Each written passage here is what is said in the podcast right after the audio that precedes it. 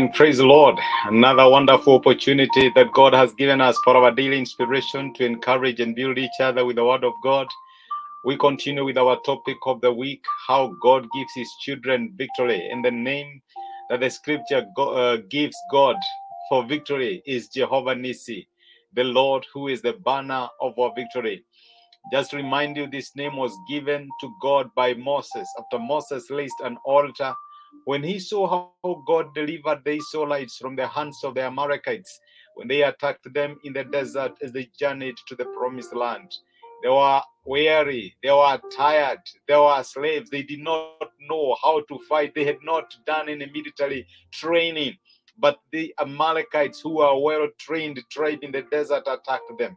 God told Moses, let me tell you, this one you don't have to fight. I want you to do something. Just raise your hands to me. Raise your hands to me. As Joshua, your assistant, does the fighting. It's not that Joshua is trained, but let him do it the best way he knows. And let me tell you, God gave these former slaves, tired and weary, victory. And that teaches us that victory in life is not a product of how much we try. It is a product of us crying to God, involving God in our battles and in our fights. And victory is always assured. Amen. We continue with this topic today. And yesterday we saw that whosoever attacks us or whosoever touches us, touches the apple of God's eye. The eye is one of the most protected parts. You touch the eye, it starts tearing. Do you want to see God crying?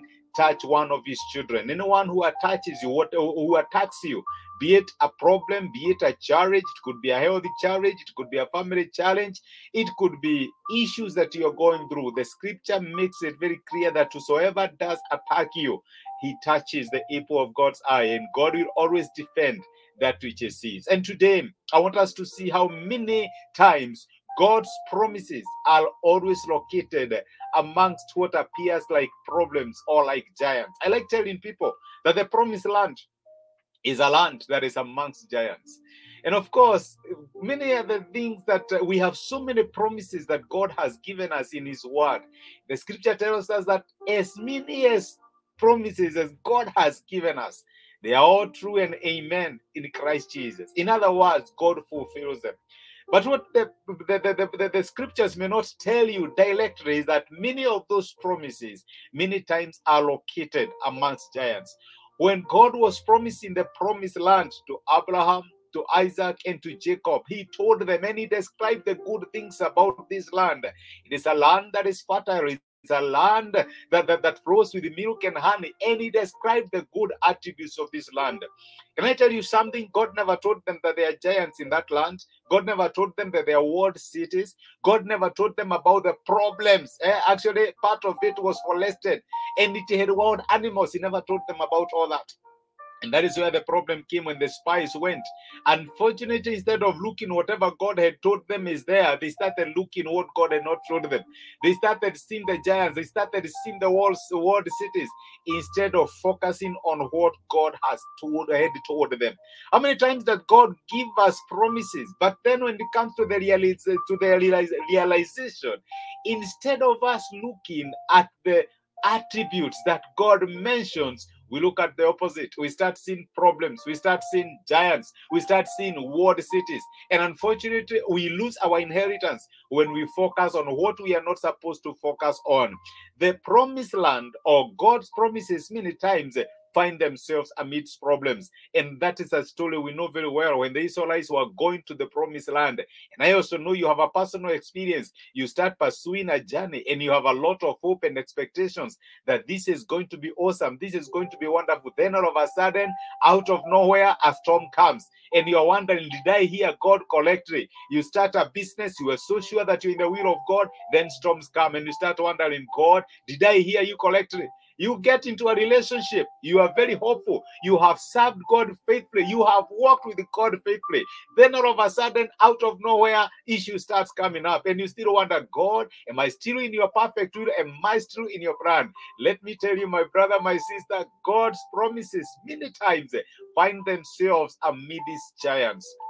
And I'm reminded of Moses when uh, he was fighting. Uh, to, to, now, when he started the, the, the war to conquer the promised land, and at one time he found that this giant, eh, a very big giant, was called Og, the king of Bashan. You can read that story in the book of Numbers, chapter twenty-one. And when you start from verse thirty-three, this is what the scripture says. Then they turned and went up along the road toward Bashan. And Og, the king of Bashan, and his whole army marched out to meet them in battle at Edrei. The Lord said to Moses, do not be afraid of him, for I have delivered him into your hands, along with his whole army and his land. Do to him what you did to Sihon, king of the Amorites, who reigned in Hesbon. So they struck uh, him down together with his sons and his whole army, leaving them with no survivor. And they took possession of his land.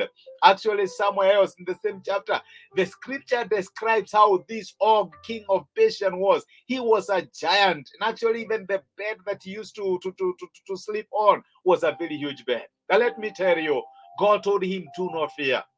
And God is telling us, when we see giants located amongst the promises that he has given us, we have no problem fearing them. If God has given us the land, let me tell you, my brother, my sister, it is ours to possess. If you are learning with the promise of God, and you surely know that God has convicted you concerning this, do not fear. You have a responsibility to learn. And let me tell you, you will realize it. That does not mean that storms will not come in between. Remember Jesus telling his disciples, let us clover on the other on the other side. What happens as storms come? But ideally, you're not supposed to focus on the storms. You're not supposed to, supposed to focus on the giants or the problems that come your way as you head to your promised land. You are supposed to focus on the faithfulness of God. What has God said concerning you in this particular issue? God told Moses, do not fear him. I have handed him over to your hands. My brother, my sister, you know what this tells us? Anything that comes between you and your promise, anything that comes between you and your dreams, as long as you are so sure God is aware of it, God has already handed it over into your hand. We should not be, you know, going aloud screaming because of the challenges that are coming between us and the realization of our dreams, because of the problems we are fighting. God is telling us, do not fear. I have handed them over into your hands. There will always be giants in the promised land. Yes. But it is not our responsibility to look at them. It is not our responsibility to run away from them. It is our responsibility to see what God is telling us to see. What is God telling us to see? This is a land that is flowing with milk and honey.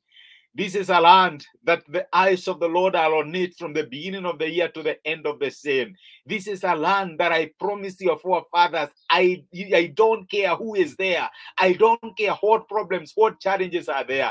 This is my man. This is my woman. Yes, this is my business. This is my job. These are my children. I refuse to share them with the enemy. You stand on your promised land. You fight. You take your ground. God will do the fighting as long as you take your ground. But the presence of problems in your situation is not a sign that God is not in it. It could actually be a sign this is where you are meant to be. The fact that you're going through challenges in the area that you have been pursuing, in that dream that you have been pursuing, it does not mean that that is not God's will for you. It does not mean that is not God's prescribed path for you. No, it means God will fight for you. He is Jehovah Nissi, who fights for us. God told Moses, do not fear Og, the king of Bashan. I have already handed him over with his whole army into your hands. I know you are few. You might look weak, but let me tell you, I am the one who will do the fighting. God gave Moses and his people the victory. And I am here to encourage you, my brother, my sister. I may not know what battles you are fighting. Just hold on to the promises of God. Don't be afraid of the giants or the problems that are coming in between. God is telling you, as he told Moses, I have handed them over into your hands. Let us pray together. Gracious Father, in Jesus' name, we honor you and we bless you because of speaking to us and encouraging us through your word. And thank you for reminding us that we should not fear the challenges and the problems that many times broke our paths. Oh God, you have reminded us that you have given them over into our hands, into, into our hands.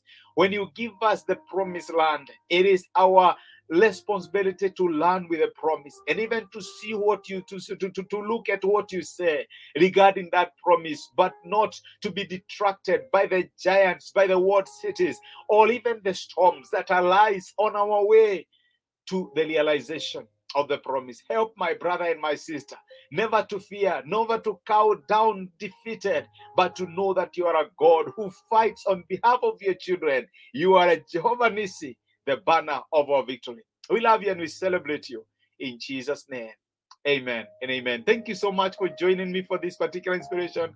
I don't take it for granted. I am grateful. And I pray that God Almighty will continue fighting your battles, giving you the victory. But remember, when giants show up, it is not your responsibility to focus on the giants. Focus on the faithfulness of your King. God bless you and have yourself a blessed and lovely day ahead. Thank you.